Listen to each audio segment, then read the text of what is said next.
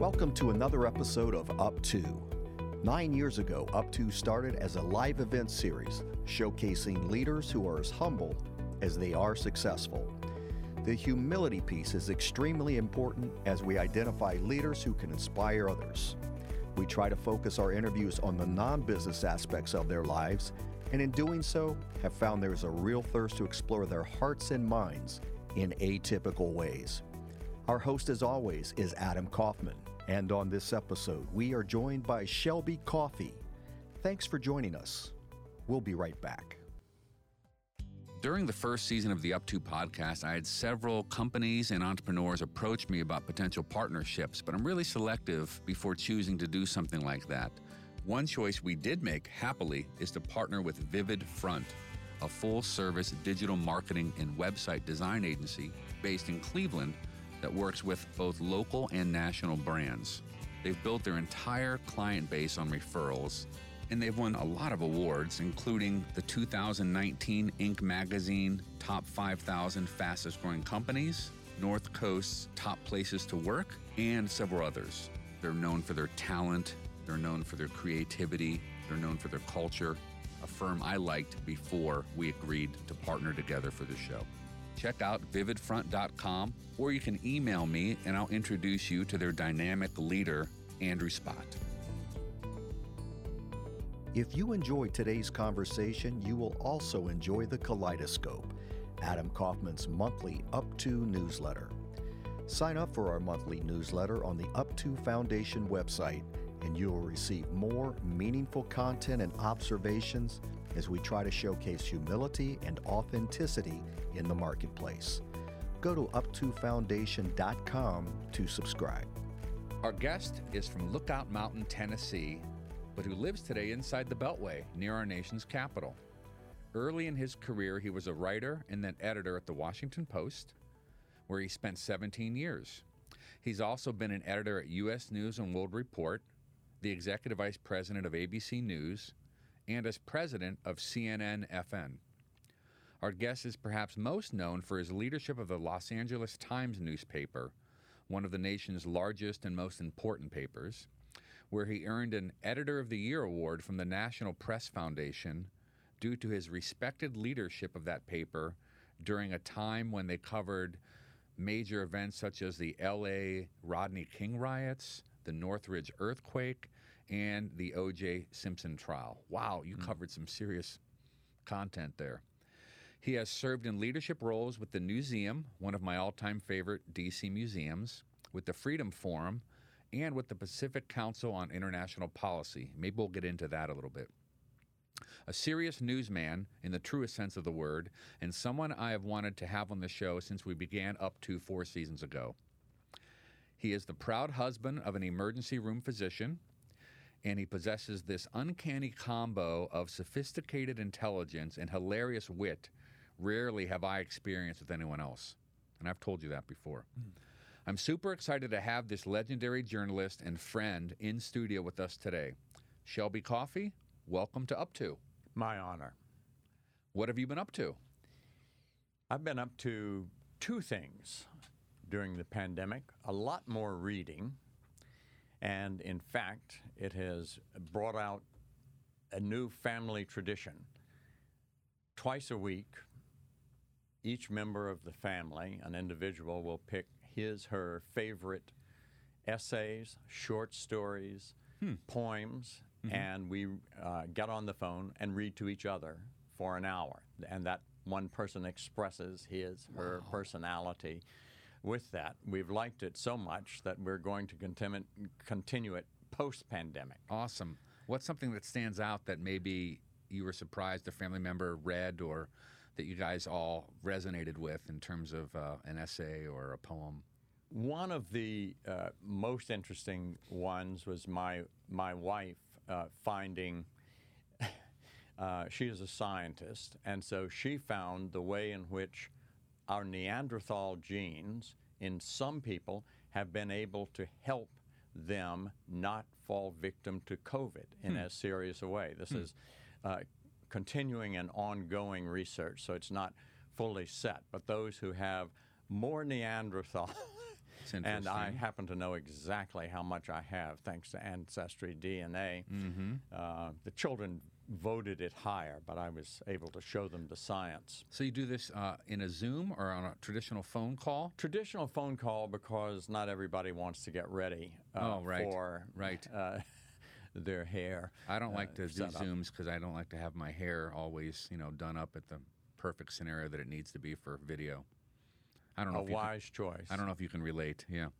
Okay. So you have done so much. I don't know where to begin, but uh, I guess I'll start with a lot of your work, Shelby, has been in the public eye. I mm-hmm. had a NFL quarterback on the show before, and I was talking to him like, what is it like having sixty thousand people immediately grade every move that you make and work? Most of us mm-hmm. work, and then maybe your customers see the result, or your coworkers, or stakeholders, or investors, but not sixty thousand people in a stadium.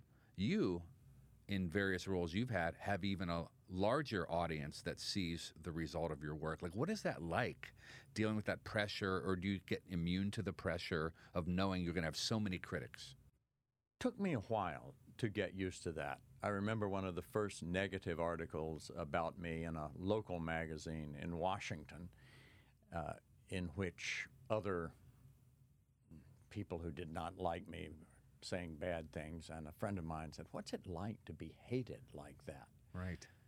And I said, I try to think of it as if that's an effigy of me, meaning like a straw man, a version. Mm-hmm. They don't know me because I mean better than they think I do. Right. And and yet it's always worthwhile to pay some attention to how you project. Mm-hmm. Mm-hmm. And uh, it uh, I don't think I ever got really used to it, uh, but in a lot of towns, if you're editing the biggest newspaper, then you're, let me go kick the shins of that guy, says the, Right. the local uh, village voice uh, type thing. Uh, but uh, eventually, the skin hardens, or you find a new line of work. Because I'm so sensitive. I mean, I don't think I could do that. If I had one person upset with something I say or something I wrote, it would really internalize. So I guess you do have to get used to it if you want to stay as editor of the LA Times or head of the Washington Post section that you were the head of, um, head of CNN FN. I mean, there's so many critics, critics, and even more now with social media, where anonymously people can say that you're an idiot, and I, I, imagine you just cannot read those things. I think that I think that has really added to it. Yeah. Uh, the the Twitter mobs Right. looking for a particular uh, statement, and the anonymity gives an added vehemence to the comments. Right. So I've had I've had friends who've been hounded by them. Luckily, I'm not much in the not much in the Twitter sphere. gun range uh, at this point. the gun range. Good metaphor. Um, you did tell me, and we were doing a preliminary call about today, that you've had major actors call you when maybe they read something in the LA Times that you were responsible for.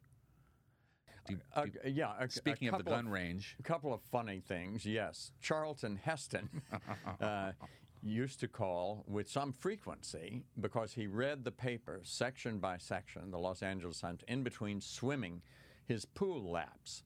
And he was always very courteous and he was rarely pleased, but he would put it well. It's, Shelby, I'm very disappointed by Great this." voice. And that voice, which I, of course, associated as a moviegoer with Moses or God, Ben Hur, right? uh, uh, was uh, was quite compelling. But uh, we had a good we had a good relationship, and it uh, was part of the part of the fun of being editor there. And that Do you setting. think this uh, public eye affected how you behaved or what type of work output you did create? Or did you just go with your gut regardless of what criticism might come? I've always thought that major media outlets like the LA Times or ABC News, you both lead and reflect your audience, meaning we you want to, uh, as Henry Luce said, you want to make people read uh, what they ought to read. and so it's a it's a matter of enticing. Uh, likewise in broadcast, Uh, so you can't be too far ahead of them. Mm-hmm. But if you are a mere reflection, then you're you're pandering and you're not doing uh, you're not doing the kind of Yeah. extra coverage you should. That's the echo chambers that are too common today that people only listen to others they agree with. And I think it's a very good point. Uh, and what we have now is are many silos because of the internet and because of social media, where you can go and find that fast twenty thousand people who agree with you on almost any and reinforce from- whatever bias you have. Or, Yes, Yeah. and they get they get each other ginned up, and so that's a that's a very different ecology to the body politic of America and to communications, mass media uh, broadly. Did you always know that you were going to be in the news? Or was there something early in your career that pushed you in that direction? Or was it a mentor? Or how did you end up A- following a happy journalism? circumstance. I had I was at the University of Virginia, and had written You were a student there or teaching or a student, Okay. uh, undergraduate, and had uh, written for the campus literary magazine. There was a, a great uh, short story writer, Peter Taylor, who was there, known as the American Chekhov, and he encouraged me. And by an odd circumstance, Walter Pincus, whose name you might know from his many years at the Washington Post covering mm-hmm. national security, mm-hmm. at that point was the editor of the Washington Post magazine. This was in the mid 60s. And he wanted somebody to write about the University of Virginia's legendary party scene, mm-hmm. how tame it seems now. Mm. And uh, through a friend of a friend, they said, Well, here's a guy who can write fairly well. And so I rushed out and bought uh, the New York Herald Tribune of sainted memory, where Tom Wolfe was writing. wow. And Tom Wolfe had, he was just on the uptake, and it was the new journalism. And that was, uh, the aim of that was to use the literary techniques of short stories to liven up magazine articles, but to also stay true to the facts in a journalistic way. And so uh, I did my best to, to imitate some of those. I Kind of a fun assignment oh, it was for your first story. Yeah, You had to do some research. You had to get a beer bong and go around uh, Charlottesville we, and we stuck more to Tennessee sipping whiskey in Okay, those days. Okay. not, not so much beer guys. Okay. and it uh, it was great fun and it was well received and and so Walter had me start writing some other articles come up for the summer, and I remember his. Uh, wife Ann Pincus, who's uh, from Arkansas, a good friend of the Clintons, and very lively woman. And she had a party uh, for all the people who were helping Walter on the magazine, and I got a very small little ashtray for being Rookie of the Year. Funny things how it happened. do you still have the ashtray? That's a nice Uh, keepsake. I, I have it in memory, if Oh, not yeah. in fact. Man, that's tremendous though. That pretty early. I mean, age twenty or whatever you were as an undergrad, year I think they call it third year or fourth year, and Yeah. at UVA. But the Washington Post was your first. Yes, Uh, and so as it, as it happened, that coincided with the ascent of Ben Bradlee Okay, uh, as uh, the he legendary appointed. editor. Yes, uh, he had appointed Walter who was a very good friend, and so when I graduated, I applied to the post, and Hmm. Ben had liked some of the. I admit, kind of flashy writing. In retrospect, we, we all look at our youthful prose. and Flashy, say, like what do you mean? Like colorful words, like bigger than you needed, or what do you mean? I enjoyed the color of stories and the way in which people and and it was, as I said, the time of the new journalism, and so you had uh, much more of the of the emotion of events, the the rawness of people and their changing social mores, and that.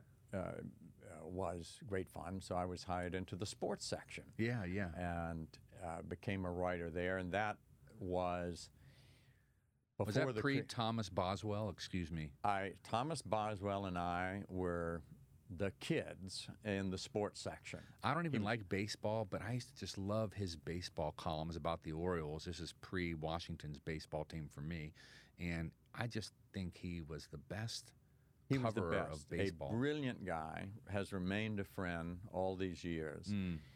I, I told him uh, he has ruined going to baseball games uh, for me because I went with him and his wife and my wife uh, to a Nationals game. He, the women talk about their issues Yes. off to the side, and Tom does a running commentary of the game. He knows every hitter as he comes up, his psychological issues, his problems with his agent, Wow. uh, what, what the management's thinking about him, his problem with curveball, and and it is nonstop. He knows every element of it.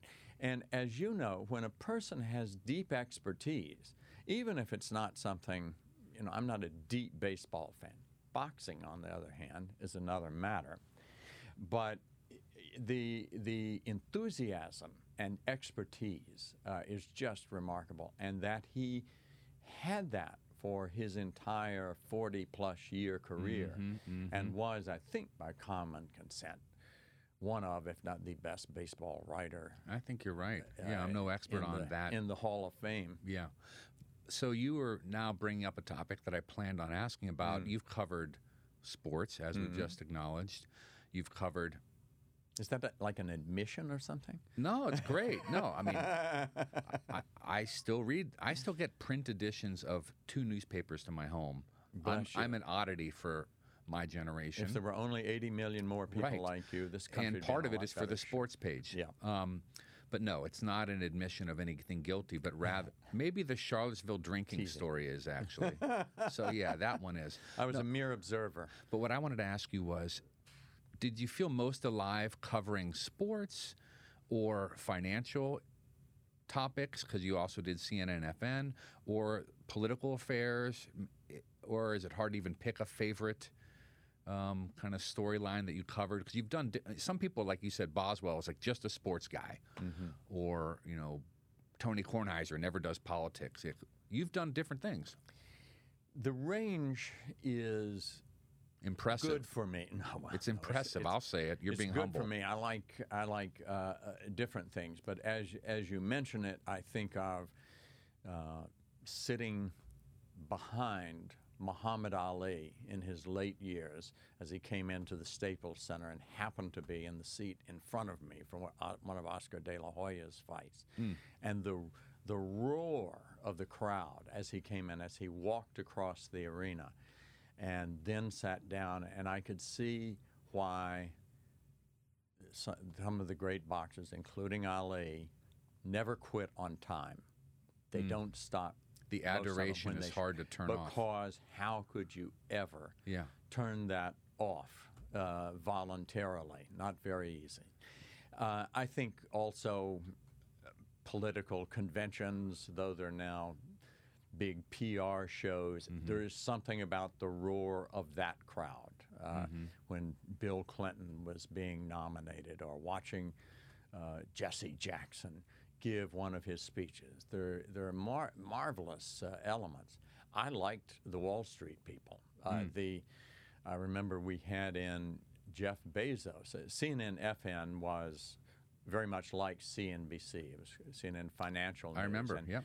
And Ted Turner had wanted to start it because he had been held back from buying what became CNBC. So then he was. The plan was he would buy NBC and then they would be merged together.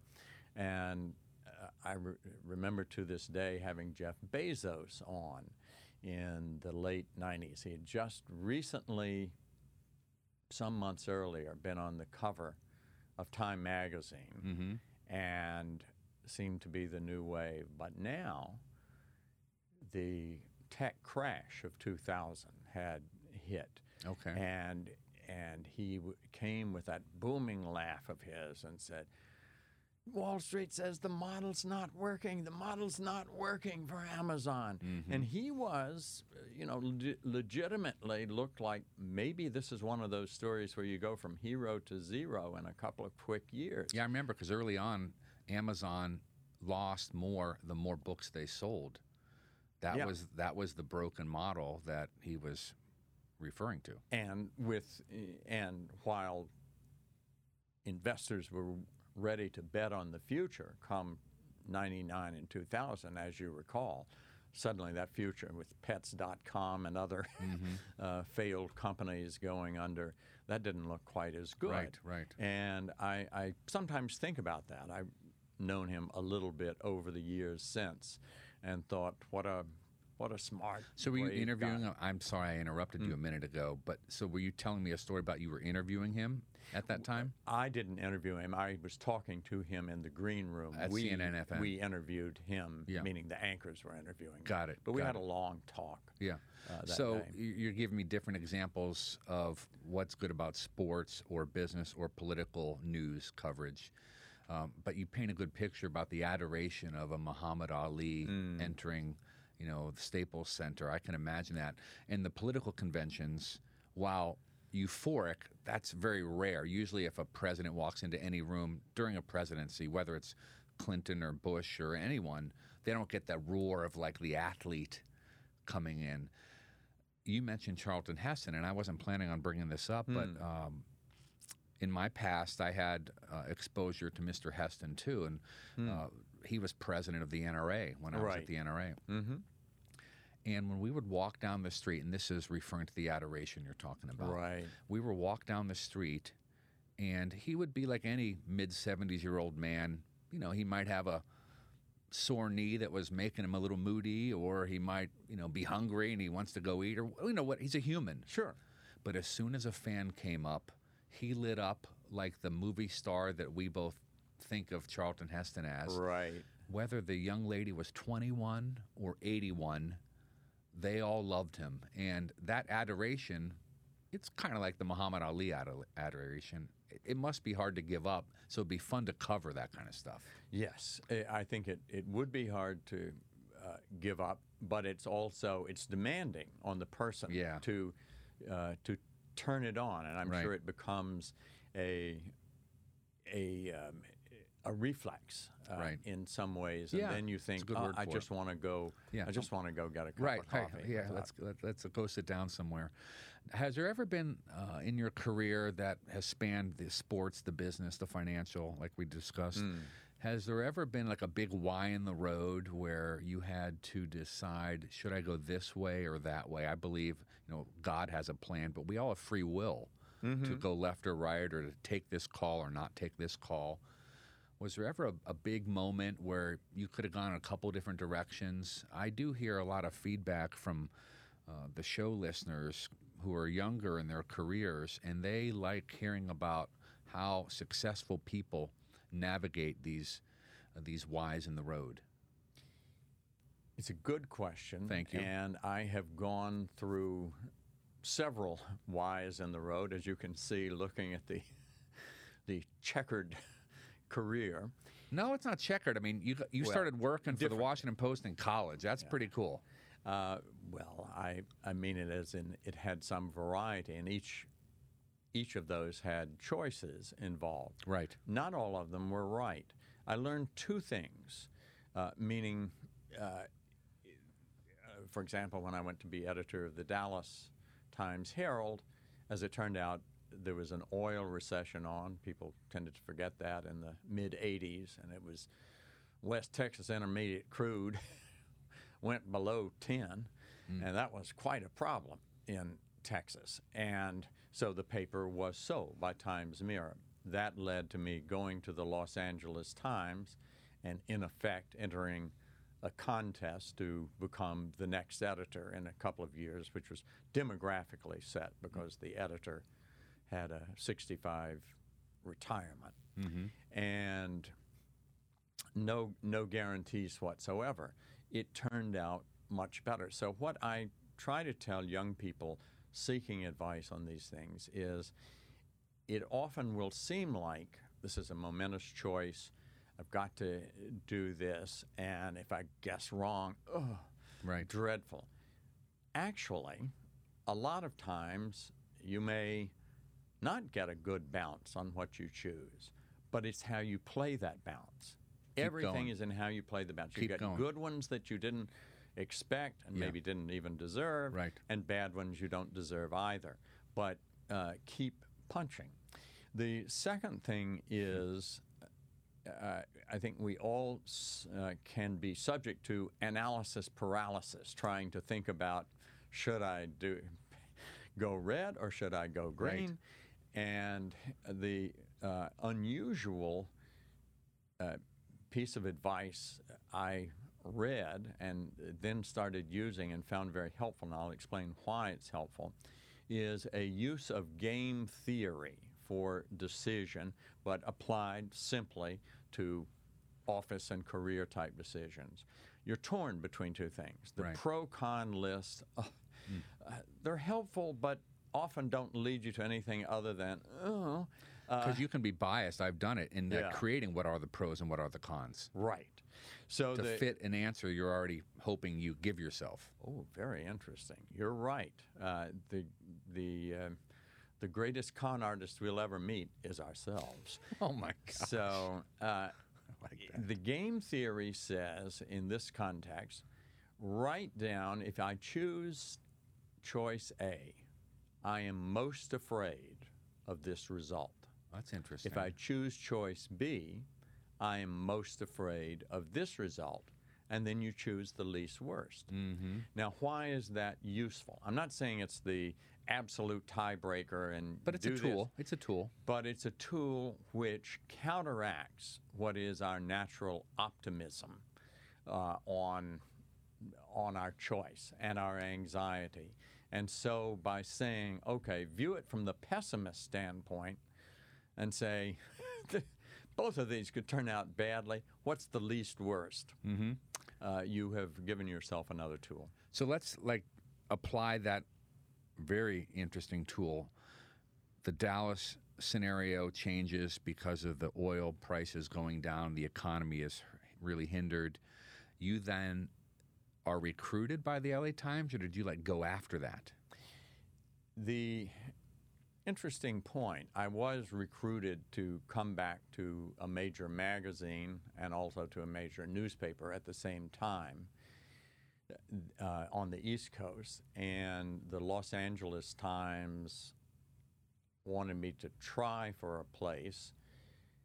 But I had to talk with the top people there, and the ultimately the job offer was a, a step or two back, actually, from what I had been. So I'd was been that a big decision to take that? Was a big decision. And did you do some pros and cons, or if I choose this, what's the worst thing that can happen? A lot of Yeah. a, uh, a lot of thinking about it, and what eventually decided me was I loved the idea that of Los Angeles. I'd always been crazy and rem- course. remain an LA patriot despite many mean things said by Easterners, and I'm looking at. Uh, I'm looking at people right here in this studio who are snorting. Todd, our producer, not me. I'm, I live in Oh, Ohio. and so, to uh, some extent, I was just short of 40. And so I thought, well, I have time in mind. There are other things I can do. If it doesn't work out, I'll do something else. And so took the chance. But you're married. Excuse me. I'm trying to paint. So you, I mean, this is a big decision though to move your family to LA. You have kids at this point. Right. Yeah, that's a big decision. Well, and my wife was uh, an emergency room doctor, and one of the interesting things about the medical systems and states that, at least at that point, had high immigration to them in California and Florida and Texas and other places is they want to make it as hard as possible for other doctors to move in. so you have to take more boards. You have to go get license. We had to go walk it through. So this is a complex Y in the road. Back to my- complex Y in the Yeah, road, yeah. and my wife, to her great credit, uh, as she would say now, uh, I have licenses in practically every state in the union. Uh, Mm-hmm. she later got it in New York when we moved back there. Uh, but she also said, uh, once I'd gotten to the museum and Freedom Forum here in Washington, which was where she wanted to settle, uh, a couple of other places came calling, and she said, You can take the job if you want, but I've shaken my last corporate hand for you. Mm, yeah, message received. Yeah. And uh, I, I get that. I'm sure. I'm sure uh, that led to you laying some roots, right? Right. back to Washington, city Yeah. of my birth. So Yeah. I'm not. I'm Yeah. not a bit unhappy. Yeah, and we're going to talk about that. I know your your father's father was a United States senator. actually my mother's father. Your mother's father, excuse me. Mm-hmm. And so you're back in the city where you spent a lot of your youth. But before we get to that, you've mentioned boxing a few times. Um, what what does boxing do for you that your journalism doesn't? Well, I think, like mo- most uh, American males of my time and place, uh, I like sports. And boxing, somehow the Friday night fights of yore with Gillette uh, sponsoring, uh, intrigued me. And I guess it is the nature of conflict, uh, the athleticism, and strategy once you become interested in it. Uh, that uh, also the the characters uh, are amazing. Boxing, as some people have called it, is one school calls it the sweet science, another school calls it the red light district of sports. Um, but as in red light districts in general, uh, very lively characters. Uh, the speed and rise and fall of fortunes uh, is That's a good is very uh, interesting. And uh, When Buster Douglas with one punch takes out Mike Tyson out of nowhere. I mean, Right. That's the speed of a rise and fall of somebody. Yeah. and then Buster losing his title Right, the next pretty- time pretty out. quickly, right. And uh, uh, as a result, um, my son also liked it, so that has kept the uh, the pleasure of it. So part of our fun in Los Angeles would to be would be to go up to Las Vegas for the big fight weekend Wow. with uh, the PR man Bill Caplan and the promoter Bob Arum, and we'd uh, go to dinner after the fights with George Foreman. Isn't it amazing how big uh, mixed martial arts is now?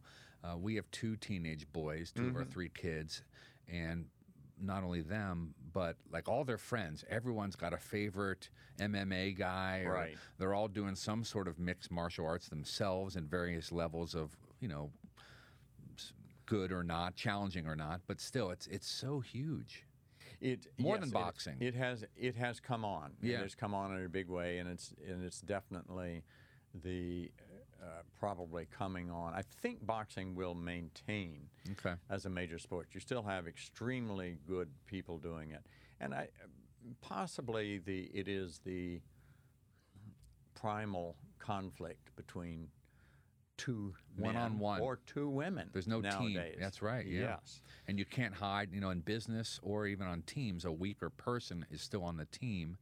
But in that scenario of the ring, there's just one against one. It's like right you there. said, male or female. Right. And there there's a known winner at the end, and I guess we can debate who wins. That's one of the reasons I've always liked elections, actually, Politi- Mm-hmm. political elections. You know, legislative campaigns sometimes can go on forever. Right. But uh, an election, we know it's November 3rd or November 4th, whatever the date. It's a very black and white You winner. feel, you feel you know that now. Yeah, that's true. I guess lately the presidential races haven't been that way, but you know what I mean. Like you know, at the end of the day, which t- which side wins and which Right. side doesn't win. And I've always liked that about um, political affairs. You you still live uh, and operate in, in the Washington D.C. area, and I know you're often asked to comment on political affairs and just you know current affairs in general. But I wanted to ask you, like, what was that Asian policy organization? That I referenced at the beginning that you uh, were a past board member of. Do you have a particular interest in Asian affairs? was very interested in it when in Los Angeles. Okay, Uh, that it makes sense. It actually uh, is called the Pacific uh, Council on International uh, Policy, and it was uh, set up as uh, as a West Coast relative, a cousin of the Council on Foreign Mm. Mm-hmm. Via USC, I think.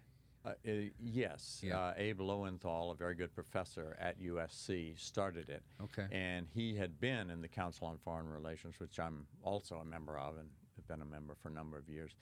But because of geography and because of different interests, uh, the Council works hard to uh, cover uh, a broad field, but it was seen as better uh, to have a West Coast based organization. Kind of a think tank. Should we simply put it as a think tank, or Uh, It had studies groups, and also, like the council, would pull together professional staff with members to address, for example, um, Chinese trade policy or uh, Japanese uh, relationship to military Okay. uh, defense. How big should it be?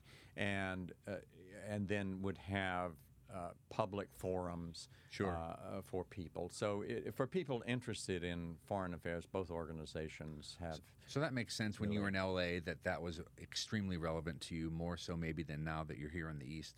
Do you think there's a, a an area of current affairs that you gravitate towards the most now? Do you have a something that's really stimulating you right now? I think, like everybody else, uh, the the policy in the Middle East has been dominant, but I remain interested in Asia because at the time, uh, with the Los Angeles Times, our big we had a um, we had a syndicate, meaning we would put out columnists and uh, other uh, elements that newspapers would buy. Our most famous and most profitable was Henry Kissinger. And so it- just to explain, so and make sure I understand it, so you would have a, a staff writer at the LA Times that could then have his article appear somewhere else. in- well, in, in, this newspaper. case, they would be people who were columnists. They would not be LA Times employees per Okay. se, but we would sign a contract with Okay. them. So these would be experts. It would be cartoons, Oh, yeah, uh, bridge cartoons. columns. All of those things Got it. were. So the LA Times syndicate then would uh, had salesmen who would go around the world, and they were fascinating. So We're- Henry Kissinger was one of Henry your. Kissinger He was, your the, talent. the tip top. I've, I've heard of him. and uh, and it was great fun to get to know him. Mm. Um, uh, uh, over that time, he would maybe once a year come into town, call up for lunch, and it uh, set up my theory of cross uh, cross coast fame and what you want to do. For example, my sister had shot a movie with Jamie Lee Curtis, and one day at Duke Zeibert's, which was then the hot restaurant in Washington, Jamie Lee Curtis is in town promoting a movie, and Duke Zeibert finds out that my sister had shot the movie. And Jamie Lee, who liked my sister, stood up in the middle of the place. Everybody's looking. Sonny Jurgensen, Edward Bennett Williams, every all the big mockers are there.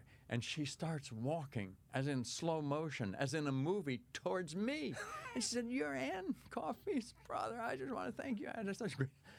Wow. Even better, John Travolta was sitting back at the table, nobody looking at him. Uh, he was having lunch with her. Uh, and uh, so, uh, so that was great. Now, I've been at restaurants with Jamie Lee Curtis on the West Coast, and, you know, we're LA people. We're cool. No We're not big going to get all excited. Yeah. But one time when Henry Kissinger called me for lunch, we went to what was then the hottest restaurant in LA, Patina. And the place goes wild. It's, it was near the uh, gates of Paramount. And the owner came up to me after and said, I can't believe it, Henry Kissinger, this is Isn't great. that interesting? Yeah, and The political and had, figure. Uh, Jamie Lee come in or Arnold Schwarzenegger. Oh, it's okay. You know, Right, they'd be right, Paramount, so right. what? Yeah, we're cool. And uh, so, uh, all you need to do is get the per- get the famous person out of their usual spot, and uh, Henry Kissinger was happen. a legendary writer after being a public servant. I think his last book on China was like a thousand pages or something. I it's found shorter it int- than that.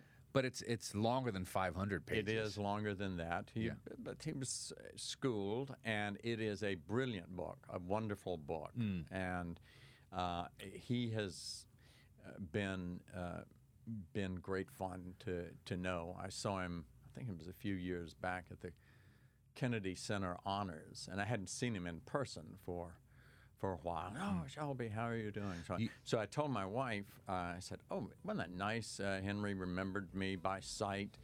And she said, You never forget somebody who's paying you a million dollars a year. So Yeah, he better remember you. You are listening to the Up To podcast. We'll be right back. I'm grateful that Calfee, Halter, and Griswold has agreed to once again partner with us. With offices in Ohio and Washington, D.C., this full service national law firm focuses on every aspect of business and the law, including corporate and finance, intellectual property, and government relations. Let me be clear I actually approach companies with whom I would like to partner. We just don't accept marketing dollars from anyone. I have been referring my CEO and entrepreneur friends to Calfee for years. I really believe in the firm. One of their notable practice areas is in mergers and acquisitions. And recently, for instance, I introduced a successful entrepreneur in the Midwest to Calfee when he told me that a European based conglomerate wanted to buy his business. Calfee works with large corporations as well as privately held companies throughout the US and Canada and in Europe and Asia too. So, whether it's selling your own business or the more routine needs of creating your first will or anything in between, this firm can really do it all in terms of legal needs. Once again, the firm is Calfee, Halter, and Griswold, and you can find them at calfee.com or on the Up2 Foundation website.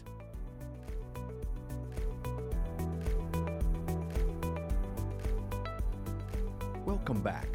You are listening to the Up2 podcast. Today's guest is Shelby Coffey.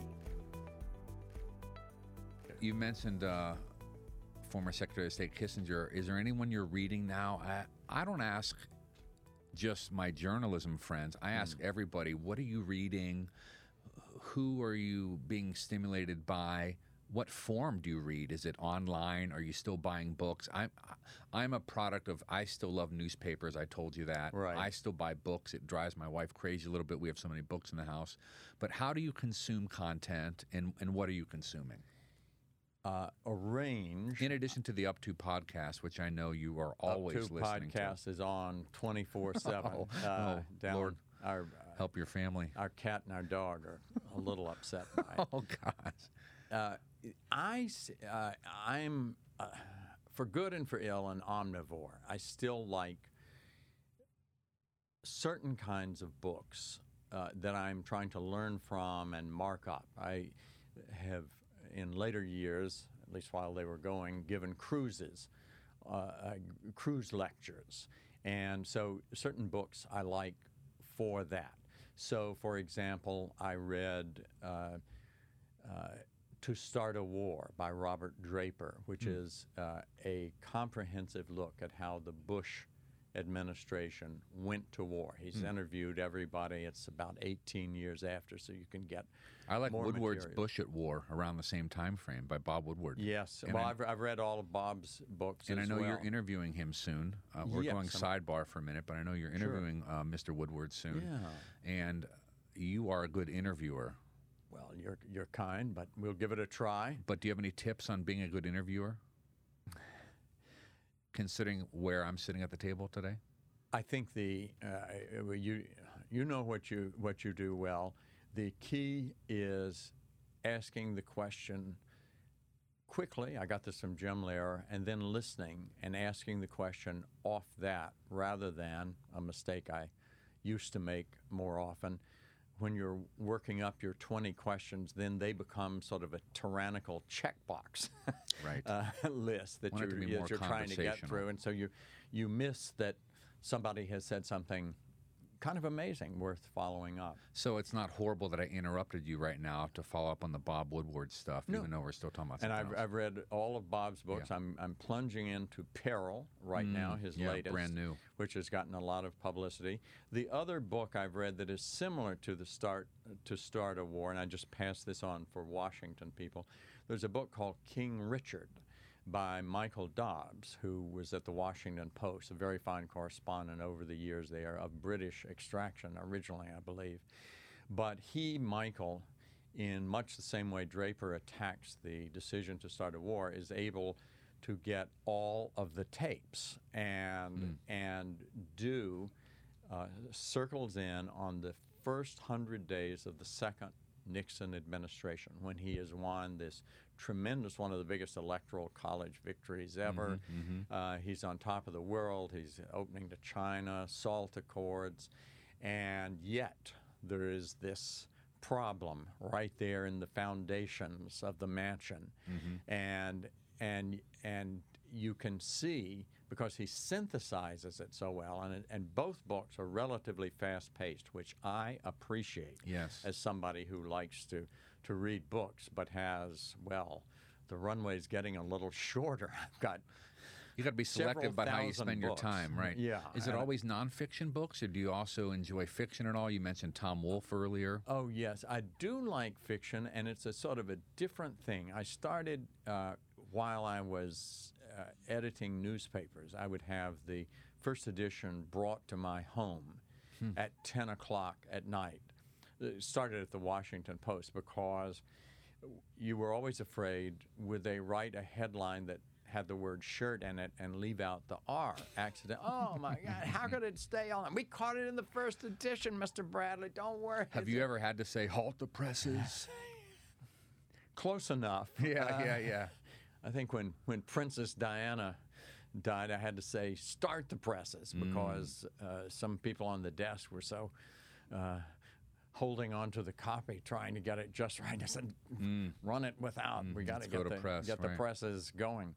So uh, the after that, after going through the paper, I liked to, as almost a palate cleanser, go to a different world. And so Mm-hmm. a really uh, very fine fiction writer, certain detec- Right. detective novelists I've Mm-hmm. always liked, uh, and literary fiction of different sorts. I've admitted that I still read newspapers and print. You're talking about books. Do you do any online reading, or no, maybe I was going to say I re- I shifted to Kindle for much of my fiction Okay, reading. I okay. find that lighter and easier, and also it's better for my wife. Yeah, uh, if you read so at that nighttime. I'm not uh, Yeah. well that I'm not keeping the light on. Right. We've had How about uh, the future of journalism? Is it all going to be digital? Is there a future for newspapers? Are we going to need more barons like Jeff Bezos to buy the Washington Post? Or do you think there's room for print in this digital world that we're in? I'm hoping there is, but I'd really love your opinion, having been through so much of this. I hope so, uh, because I because I like it. I'm Right. cautious about predictions, especially about the future, as Yogi Berra says, uh, because uh, in the early days of the internet, uh, we uh, we were uh, very bullish on the future uh, in the print because we thought, well, we'll we'll shift and we won't have to buy all this paper from these Canadians who are charging us very high prices and all these trucks and we're going to be rich. And uh, what we didn't quite realize was we had not a monopoly position, but a if you were a strong newspaper in a town, you had a very strong position for advertising. Yeah, big brand. to Yeah. the higher uh, demographics, Right. uh, as well as everybody else, and so you were sought after. And what the internet did was open all of these other ways for advertisers Sure. to uh, to nichify and to, and so we were no longer the major uh, element. you weren't the distribution channel for the advertising at that point. at yeah. the, in the same dominant way. And l- likewise, you've, you've seen you've seen it all. My guess is that uh, for some years, paper will appeal to the people who can afford it. Let the New York Times, bless their hearts, raise it up to a hundred a month. I'll pay it. Uh, don't tell them. I'll pay 150 a month. I'm going to have because when I was eight years old, you I probably was, know the Sulzbergers. I don't. We won't I tell was them. Yeah. I, I do, and there's a reason. The Sulzbergers, actually the Ochs family, uh, who was the original purchaser of the New York Times, uh, were in Chattanooga, Tennessee, Oh, and okay. Mr. Ochs bought the Chattanooga Times, which was the paper I grew up with, looked just like the New York Times, the same typeface and everything, uh, as a boy. And I was given a writing prize at age eight an Adolph Ochs Prize for five dollars. So you were a And- prodigy at age eight already. No, but I liked writing, and my family loved reading. You're being humble. Bu- bunch of lawyers, uh, and so it was all in the air. But that stuck with me all through grade school, high school, and so on. Maybe I could do a little of this stuff. Mm-hmm. The irony, of course, as I've told Arthur Sulzberger, is that the one uh, North Star, the champion in American journalism, has always, in modern years, been the New York Times. And if there was one paper we wanted to knock off its perch at the Washington Post, it was the New York Times. And when I went to the Los Angeles Times, Otis Chandler, who was the great publisher and the, the family owner, had specifically said in his memo uh, taking over, setting out what he wanted to do, uh, was we want to knock the New York Times off its perch. Not meaning to Mm-hmm. Right. It's a competitive thing in business. But to, but to do that, to Yeah. aim for Yeah. the aim for the, The champion. so, right. so in this ironic way, the Ochs and Sulzberger family have been the the goads to whatever success I've been able to have, but also uh, they've done a remarkable job. And Arthur would say, uh, to your question, for, for many years he has said, I'm platform agnostic.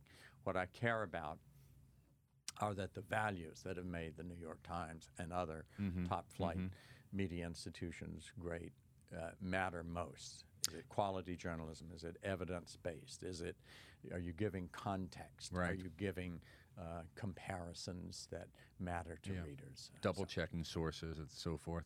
Have you um, thought much about? You mentioned you only have so much time joking about what you should read. Yes. Have you thought much about maybe in the past one of those whys in the road that you could have gone this route instead of that route? Or maybe the better way of asking it is if you could give your younger self some advice now that you're a little bit older. Uh, 74, pressing 75. God bless you. It happens. You have so much more hair than me. You look awesome. I didn't know. I honestly didn't know that was your age. But what what advice would you give? Joking aside, what advice would you give your younger self? My younger self or any younger self? Two Yours. separate questions. You're you're you're talking to the young Hmm. Shelby Coffey. It's going to work out better than you could think. Mm, It has. okay. And my wife and I, obviously, uh, during this past year and a half, it's a time of some reflection. Uh, for sure, for and, all of us. Uh, the uh, the one luckiest thing I did, and this is part of one, one of my talks, is the, the, the, on the life philosophy of Warren Buffett, whom I've known a long time. His daughter used to work for me. And he has a, a wonderful set of things. I won't give them all, but I will say uh, a key is marry well. It's, uh, it matters more than you think Mm, and it, uh, it, as as we know, you don't always know. The person that you marry may be quite different in ten years. Uh, it doesn't always work out, but in our case, it did, and so we are able to look back after two children and both having had careers with uh, some successes and a, and a full taste of the experiences and uh, and feel good. And uh, so that uh, that I suppose would it have relaxed me more? I was, you know, like a lot of people, driven, ambitious and driven, right? yeah, dri- driven to uh, to do well, to be seen to doing well, uh, jump to the next thing if this one doesn't appear to be working. It worked out, but I don't know that that if I had known that, if I would have relaxed too much. Well, it's good. It sounds like your advice isn't Keep one. your center. Yeah, keep your center. It sounds like it's nothing uh, about regretting anything, which is wonderful. A lot of times I ask that question, and hmm. people regret that they did this instead of that. So, no, you're just reaffirming your path, and you're saying with optimism, relax a little bit, it's going to work out fine. So, I, I think that's good advice for all of us. Studies show psychologically people often not always, but often in their 60s and 70s, a certain amount of peace comes with their life. Uh, not necessarily because of the choices they've made or did they wind up number two or number three on the totem pole, uh, but because they realize that happened. Right. And uh, as, uh, as Dick Cheney once said, you don't get do overs in life. Mm. That's interesting, though, that you're saying that about the studies and people reflecting with um, Mm. some happiness. I, in my uh, 30s and then early 40s, I found myself around a lot of people older than me mm-hmm. professionally. Mm-hmm. Calling on them for various things, and I would envy them. I would kind of wrongly just see their life in a brief snapshot and maybe how professionally successful they were or how financially affluent they were. And I would envy these mostly men mm-hmm. um, for all the stuff that they seemed to accumulate. But then once I got to know them better, whether it was after some work engagement we did together or having cigars or just getting to know each other better, I would often find that these hard driving, super ambitious, accumulated lots of stuff guys, they were mm-hmm. broken inside, whether it was their third marriage or they were distant from their kids, and none of them told me they wished they worked more. All, Yes. all of them said the opposite. I should have spent more time at home. And I didn't hear you say that in your answer, which is great. But there are a lot of uber successful, financially successful people who don't reflect on their lives as positively as you seem like you are. So I, I, I, I feel good about that for you. Well, regrets, I've got a few, but still too few to mention. Okay. Good. And I think uh, work can become a refuge, yes. and every form of refuge has its price. right. And that's that's worth keeping in mind that you need to have some center well outside work because I think it was one of Tom Johnson who was the head of CNN and who chose me as editor of the Los Angeles Times, a, a great man, one of the world's greatest bosses as well. And he and he said, uh, "Don't put too much of your sense of self in your job because your job can be taken away from you through no fault of your own or the market goes wrong. It's uh, any number of things can happen, but choosing something that is a goal outside, and I think he was using uh, something I've seen adapted in books. Uh, for example, uh, one guy whose life at work was good but not scintillating. You wouldn't be reading about him in Business Week. Set the goal early in his life that he wanted to swim, let's say, 15 of the major rivers in the world. He wanted to climb 10 of the mm-hmm. mountains mm-hmm. over 10,000 mm-hmm. feet. And he set that. And oddly enough, without ever becoming a wealthy guy who could jet around and do that, that that kind of adventure trekking, Yeah. He was able to do it. That's good in advice. His life. Yeah, so And- don't- And, you can adapt that to I want to help an orphanage Right. get on its feet, Right. or what have you. Don't but be identified setting- just by your work life. Setting something that Right. that motivates you in a major way outside your work life. Uh, What has that been for you? uh, I got the advice too late. no, I didn't. I never set. Um, uh, I never set some major thing, but I think uh, looking at it, uh, the the major through line has been uh, my family, my wife, and our children, uh, with whom uh, in we have that that wonderful thing. They're in their uh, 40s now. Uh, my daughter just turned 50, and we're great friends with them. And so Mm. That's we priceless. Uh, we spend time, and that's been going on Mm. for uh, oh, well over a couple of decades. Awesome. Well, pleasure. you mentioned Mr. Johnson, your former editor and boss, uh, as a great Publisher. man. Mm-hmm. Yeah. I was going to say you're a great man, Oh. and I'm grateful that you came into our program today. Uh, it's always shocking to me how quick the time goes. So thank you, Shelby, for being with us today. Um, I've looked up to you for many years, and you've made up to a better show by having uh, you present today. So thank you. As I said at the start, Adam, my honor. You make all your guests feel honored, and thank you for putting forth the great set of lessons, advice, and amusements Oh, that make you. Uh, a terrific broadcast. That's so nice. We're going to make sure Todd turns up the volume on that last sentence there. That was great and Can't we cut that? Yeah. I thought that could be cut. Thank you. Thanks, Shelby. All right, take care. Thank you for listening to the Up To podcast. If you enjoyed this episode, please subscribe via your podcast platform of choice. You can also email Adam directly at adam at up2foundation.org to receive our newsletter and to suggest speakers and give your candid feedback. We'd love to hear from you. The Up To podcast is produced by the BL Media Group right outside of the nation's capital in Northern Virginia. We'll see you next time.